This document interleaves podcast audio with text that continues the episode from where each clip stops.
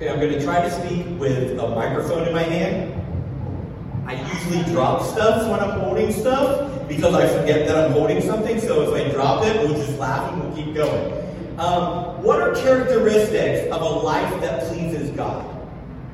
Not a rhetorical question. What are characteristics? Holy.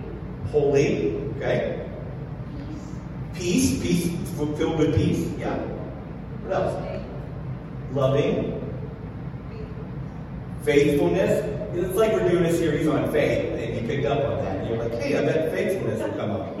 Um, growing up in and around church, if you had asked me what kind of life pleases God, I would have told you a list of things that you're not supposed to do, and that pleases God. Like, to me, pleasing God was all about what you don't do. Church felt like an endless list of don'ts. But according to the Bible, the life that pleases God is a life of faith. That's what our passage today is going to say. If you want to please God, live a life of faith. It doesn't say, you know, never make any of these mistakes, never have any of these failures, never have any of these disappointments. It says, live a life of faith. Now that means that our messiest mistakes, our most painful regrets, the lackluster accomplishments that you and I can have in our lives, um, won't prevent us necessarily from pleasing our Creator. That takes like a big weight off my shoulders. Okay, I can mess up and still please Him. At the end of my life, I can still say, This is a life that pleased God. If faith is the only factor between a life that pleases God and a life that displeases God, would you say your life pleases God? Hmm. Not like how much you attend church or how much about the Bible you know or how much good you do, but if it came down to just how much faith you had, could you say, My life pleases God?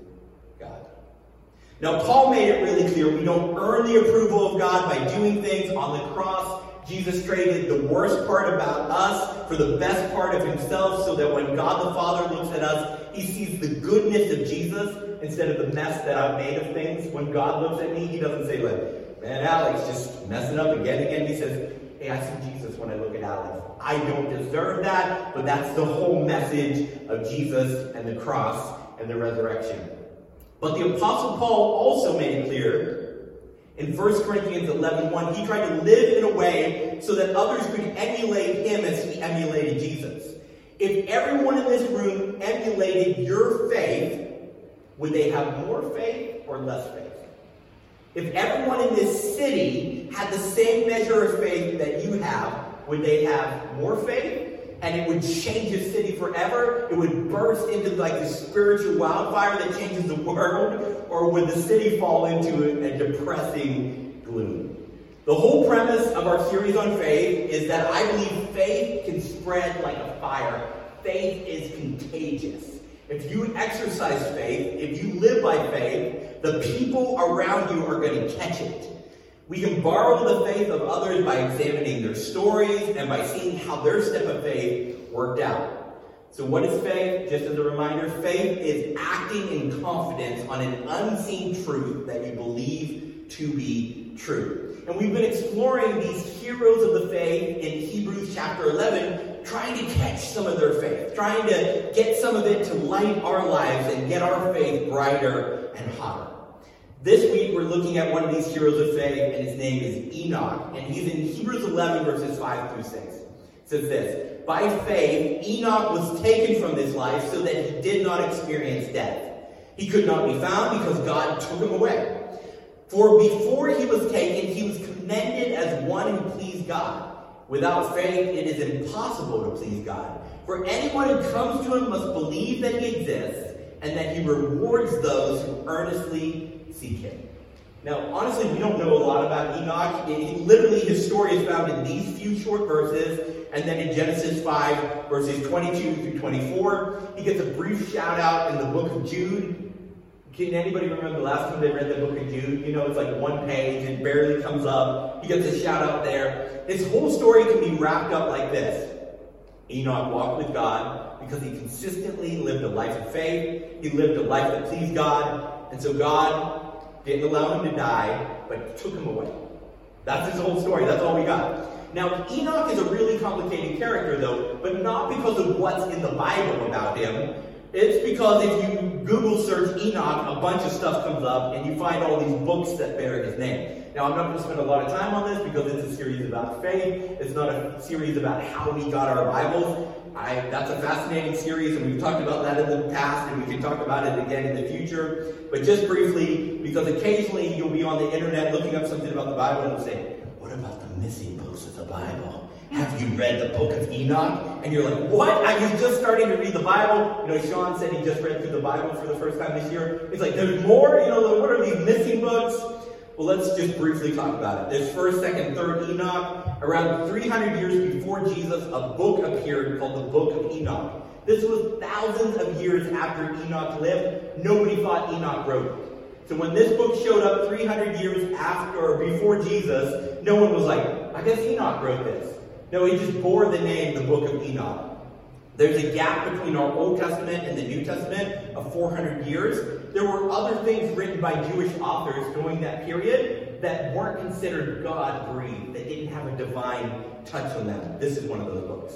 Now, this uh, a Jewish myth had developed that because Enoch didn't die, that he had lived a life of faith that pleased God and had been snatched away, that he became the keeper of secrets in heaven. And so to the Jewish people, the myth was Enoch's the keeper of secrets in heaven. And so when someone wrote this book and the, uh, the gap between the Old and New Testament, they said, hey, let's call it the Book of Enoch. That's like calling it the Book of Secrets. Like, Enoch revealed these secrets to me because he's the keeper of secrets. Around 500 years after Jesus, as Christianity became the primary religion in Rome and Europe, two new books dubbed Second Enoch and Third Enoch arose. The Jews never considered the first book of Enoch canon, official from God communication. The early church followers, um, some of them mentioned reading the book of Enoch, which they considered to be informational, but not inspired, not from God. So, hundreds of years after Jesus, as the church was sitting down and was like, we have all these books, churches are using different things, we need to make it clear what is Bible and what's not they sat down and they started talking about what books were going to be officially sanctioned and what books no one's ever considered to be from God. None of the Enochs made the cut. And there seems to be clear evidence that it has always been considered non canonical by the vast majority of Jews and Christians throughout time. And I just had to get a Bob the Burger reference in there because I knew Darby when we watched this episode. Um, Tina, a character on the show, she's like, non canonical, non canonical, non canonical. And it just like gets stuck in your head. And so as soon as I wrote those words, I was like, I gotta put a picture of Tina. If you've never seen Bob Burgers, that means nothing to you, and you're like, what a waste of time in this sermon. Okay, so what does this book of secrets actually have in it that's so juicy, you know, and so good? Um, the first book of Enoch talks about watchers falling from heaven, judgment in hell, and paradise in heaven. In fact, the book of Enoch, even though it's not part of the Bible, has unconsciously affected a lot of our thought in the West, in the church, about heaven and hell and angels and demons. Stuff that the Bible doesn't say, but we've kind of picked up loosely from the book of Enoch without realizing it but we'll deal with that in a future series. Today, I want to hone in on how Enoch's life pleased God. Do you think about God as being a being that can experience pleasure? You ever think about that? I don't usually think about him like that. I imagine him as a cold, calculating robot in the sky, keeping everything ordered and together. Our God, Yahweh, is an emotional God. He has feelings. He enjoys things. Remember, Jesus came to earth, he wept, he laughed, he ate, he, he enjoyed. They talked about them singing a song uh, together. Uh, like, he sang and laughed and he played with kids. Like, Jesus was an emotional being, and Yahweh is an emotional being. Not a cold, calculating robot in the sky. He loves and weeps and grieves, and he enjoys things. There's things that God enjoys, and that's okay. That's, that's awesome, actually. If he wasn't a God who had emotions, what a terrible relationship we would try to have with an unfeeling, robotic person. That's how what Darby has to put up with being married to me. She has all these feelings, and I'm like a cold, uh, calculating robot. So sorry, Darby. I wish that trusting without seeing didn't bring pleasure to God. That's what he says. It's impossible to please God without faith. It's impossible to please him without trusting him without seeing. I would prefer that he show me everything, explain everything to me, let me see it with my five senses and use my logic and say, okay, I believe that. Thanks, God. But different people find pleasure in different things. Darby finds musicals to be pleasurable. I find them so annoying. Like they'll be telling a good story, they'll stop and sing about what just happened. I'm like, I just watched what happened. You don't have to sing about it. I just saw it. Like, don't sing about it. Just keep the story moving along. You're boring me. But you might find it annoying that you believing in God without seeing Him brings Him pleasure. But I can't get mad at Darby for enjoying something that I don't. If she enjoyed all the same things that I did, how boring would that be? It mean I'd be married to myself, and it'd be so boring. It'd be so boring. So boring. By her enjoying things that I don't, I stumble upon sometimes things that I would never get to enjoy because I would never have given them a chance. I said how she loves musicals. Because of her, I watched Hamilton, and I love Hamilton. Hamilton's a musical, but it's actually good. And uh, I was like, I walk around now at the art center, I'll be mopping floors, and I'm like, I'm young, scrappy, and hungry, just like my country. I'm not going to waste my shot. You know, and I'm like mopping up, and people walk by me and they're like, weirdo, you know? Like, but I, the reason I got to see Hamilton was because she loves something, she enjoys something that I don't, and as a result, I have a more full experience. God's a person. He has a personality. He enjoys what we believe without seeing. I don't know why, that's just who he is. The Greek word for please in this passage is euarestos, which means to render good service. How long do you think I practiced trying to say that? Long time. Um, it means to render good service. If you have a waiter at a restaurant and they do a great job, you would say euarestos. They provide good service to your table. That's the word being used here. Now, um, have you ever known somebody and they're like, I'll tip really well if this one thing happens. I remember this one guy I had lunch with one time, and he told me, he says, I give a huge tip if my water glass never gets empty. And he's like, this is the standard. If my water glass never gets empty, he'd order a water. As long as it stayed filled, he would give a really good tip. Now, God, I think, is the type of person that even if you provided really bad service, he would give you a good tip. That's called grace. That's what the whole Bible's about, right?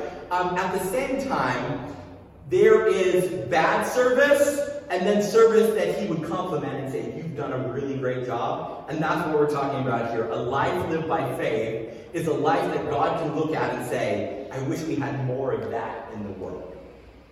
We perform good service to God by trusting Him.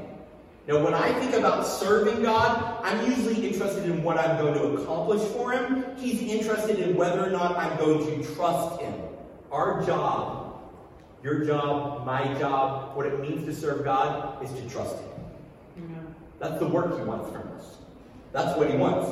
That's what pleases Him. That's the mark of a good servant. That's the only thing that's going to affect whether or not He says we've done good or bad. Not how much I accomplished, but how confident I am in Him. Our work pleases Him when our work requires Him. If what I'm doing for God can't be accomplished without with Him, Sorry, let me rephrase that. If what I'm doing for God can be accomplished without Him, it bores Him. There's no need for Him to be involved. In fact, we tried to cut Him out by doing it on our own. This isn't because He's a control freak and He's like, I want to be involved in everything. If you've ever worked for a control freak and they're like, the smallest task, they're like, let me come along and just make sure you're doing it right. Let me just do it with you. Let me, and I'm like, just let me do my work. That's not God. He wants to be involved because he's relational and he wants to be with us and he wants us to want him to be with us. We're impressed with the things we can see. We think, God wants me to reach lots of people with good news about him. He wants me to do big things. He wants me to draw big crowds, have big impact. God's not impressed with me. God's not impressed with our power or our money or our abilities. He's not impressed with anything we can see. He's not impressed in the size of our impact. He's impressed He's interested in the size of our trust. That's what impresses God. That's what he's all about. That's what he wants. How much you trust? Not how much you see, how much you can accomplish, how big your impact in is. He's interested in our faith. God's impressed with the things we cannot see. God's impressed when we do what he asks, even when we can't always see the direct correlation immediately in our lives. Over and over again in the Gospels, uh, the only time Jesus marvels is when people exercise faith. In Luke 7 9, a Roman comes to Jesus. Uh, Jesus says, Jesus marveled at the man's response, turned to the crowd, and said, I've not found such a great faith, even in all of Israel. The people who are supposed to be knowing me best and waiting for me. Matthew 15 28, he praises a Samaritan woman. He says, Woman, you have great faith. Your request is granted. At the end of the day, God wants us to trust Him, to put our confidence in Him. That's faith. That's what faith is. Believing that God will be faithful, believing that God is trustworthy. To be saved is to put your confidence in Jesus. Sometimes I spend all this time trying to figure out this complicated way to explain what it means to be saved. And at its simplest point, it's simply this trust Jesus. Put your confidence in Jesus. Become his apprentice because you believe what he said is true. He is trustworthy. You can be confident about Jesus. There's a lot of things I'm not confident about. There's some things that I see Christians doing, and I'm like, do I even want to be a part of this thing? There's some things I read in the Bible, and I'm like, this is confusing. This is hard for me to accept. Some of these things are hard to believe. But you know what I'm confident in? Jesus. He's the most amazing person I've ever read about. And there's something about when I read his story or how he responds to someone or how he treats somebody, and I say, you know what? If there's some line drawn in the galaxy somewhere, I want to always be on the side that Jesus is on because I've never read about someone real or fictional, imagined, ordinary, whatever. I've never seen anyone like Jesus. I want to be with him. I want to be like him. And I think that if people lived and loved like him, it would change the world. Because as I live and love like him, it begins to change me. And I'm pretty hard-headed, Darby can tell you. I'm pretty stubborn. It takes a lot to change me. But somehow by becoming like Jesus, I become a better Alex. John Mark Comer, pastor in Portland, who I'm kind of obsessed with right now, and Darby's sick of me quoting him. Um, the opposite of faith, he says, isn't doubt. It is certainty and control. What's keeping you from faith is not doubt. It's your desire to have certainty and control.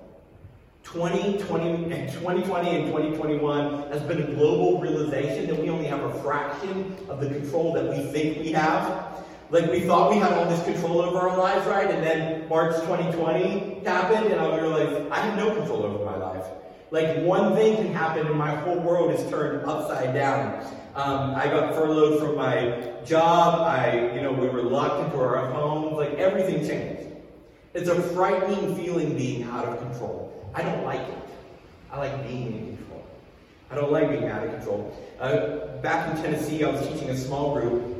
This one friend of mine, his name was Justin, um, he said, Hey, you know when you're drifting and you're totally, you get that sense of euphoria as you're out of control in the turn? And I was like, No, I don't know that. And he goes, Yeah, yeah, you know that feeling when you're drifting. I'm like, I don't go drifting. Like, you know, like that's just not who I am. He goes, oh, after church, we're going drifting. So we jumped into his uh, souped up Honda and uh, we went over to the mall parking lot. It was closed on Sunday. It had just rained and the parking lot was wet. And he takes off across his parking lot at 50 miles an hour and just, you know, pulls up the emergency brake and we just slide across this gigantic parking lot in Chattanooga, Tennessee. Um, I didn't know if I was going to throw up I was going to pee myself. You know, I didn't know what was going to happen. I thought I was going to die. It was the most horrifying experience of my life. I was so out of control. Then red, white, and blue lights lit up behind us, and uh, a police officer was like, what are you kids doing over here? And uh, Justin goes down his window and he goes, Officer, he's never been drifting. Officer says, Oh, oh, you haven't? No problem. Let us go. I was like, what is this drifting thing? Does everybody do this? And I just, anyways. I don't like being out of control. I don't like drifting. I like being in control. Routine builds an illusion of control. Because the same things happen over and over again, we feel secure. We know what's going to happen because the same things keep happening. Change, even good change, can be scary because suddenly we can't predict what the future might look like anymore. We're not in control. This is our last week at the Rock. That's scary because we've been here for years and it's familiar and predictable. We know that the roof's going to leak right there and water's going to drop into this bucket. It's just predictable, you know? It's not good, but it's familiar, it's safe. But if we stubbornly held on to only what we knew out of fear of what might be, we would miss what might be. We'd miss the art center. And I think it's going to be a lot better. Sometimes we hold on to what's familiar because it feels safe and we miss what's better. We naturally, as humans, we naturally move away from places where we feel out of control. We try to move towards places where we feel in control. We feel safe. We feel powerful. Jesus says control is an illusion. You don't have it. I don't have it. Everything could change in a moment. We have no control. We think we're trusting something we can see, and Jesus suggests there is something much more real, much more steady that we can't see, and it's Him. And we can trust Him when we're not in control. In the words of that great theological masterpiece, The Fast and Furious Tokyo Drift, if you ain't out of control, you ain't in control. Classic for the ages right there. Or as Jesus might say it in Matthew 10 39 and Matthew 16 25, you need to lose your life in order to find it. Some of us are holding so tight onto a life, desperate for control, that we're never finding abundant life because we refuse to admit we've never been in control this whole time.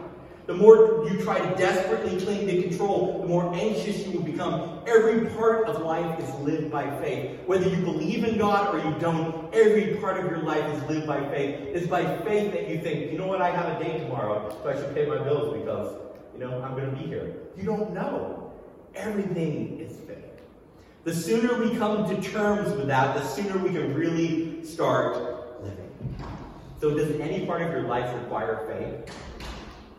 Perhaps I should ask it in another way. Does any part of your life feel too big for you to handle on your own? Is any part of your life feel like it's out of control? Instead of freaking out about those parts, that's my natural response. As soon as there's something I can't plan for and prepare for and control, I start freaking out. Recognize that all these moments are opportunities for faith, opportunities to please God, opportunities to trust we spend most of our lives trying to eliminate the need for faith. God wants us to create opportunities for faith. He wants us to take risks, not based on some sense of thrill. Like I've heard some teachings on faith, and someone like walks out there like, "Well, I'm jumping in front of a train. That's faith." I'm like, "No, that's foolishness." Like that's not what God's saying. Not as a sense of thrill or some foolish passion. Like, well, I'm going to buy a Lamborghini and God's going to help me make the payments. Faith. That's called foolish passion. That's not faith. But taking risks based on the character of God and the mission of God, who God is and what He would do. Most of my prayers are about eliminating risk. I pray about things that I don't have control of, and I pray that God will give me control over them again. That's my prayer life. Faith demands risk.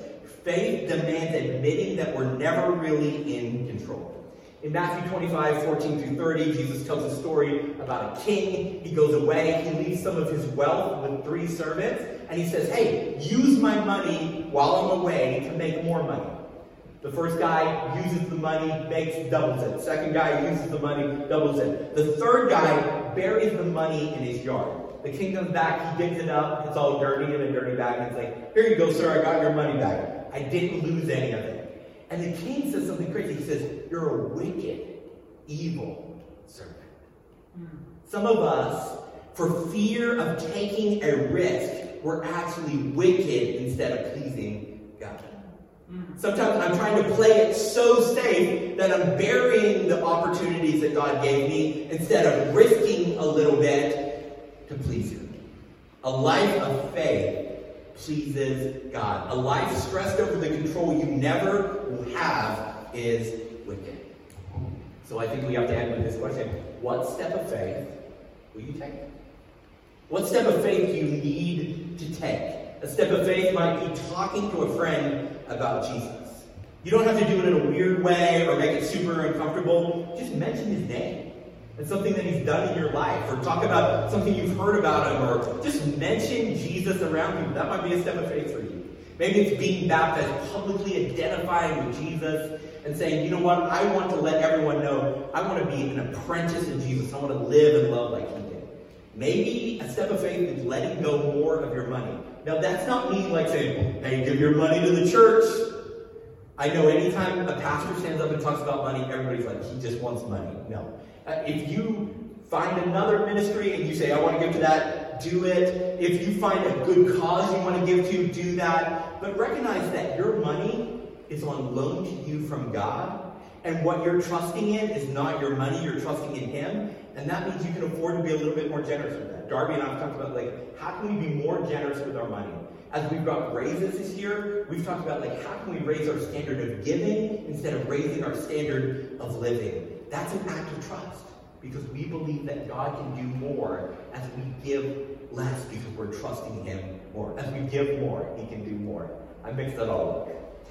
Trusting God about uh, that God knows more about how your relationships look than you do. Um, our culture says relationships should be wild and loose. God said they should be faithful and true.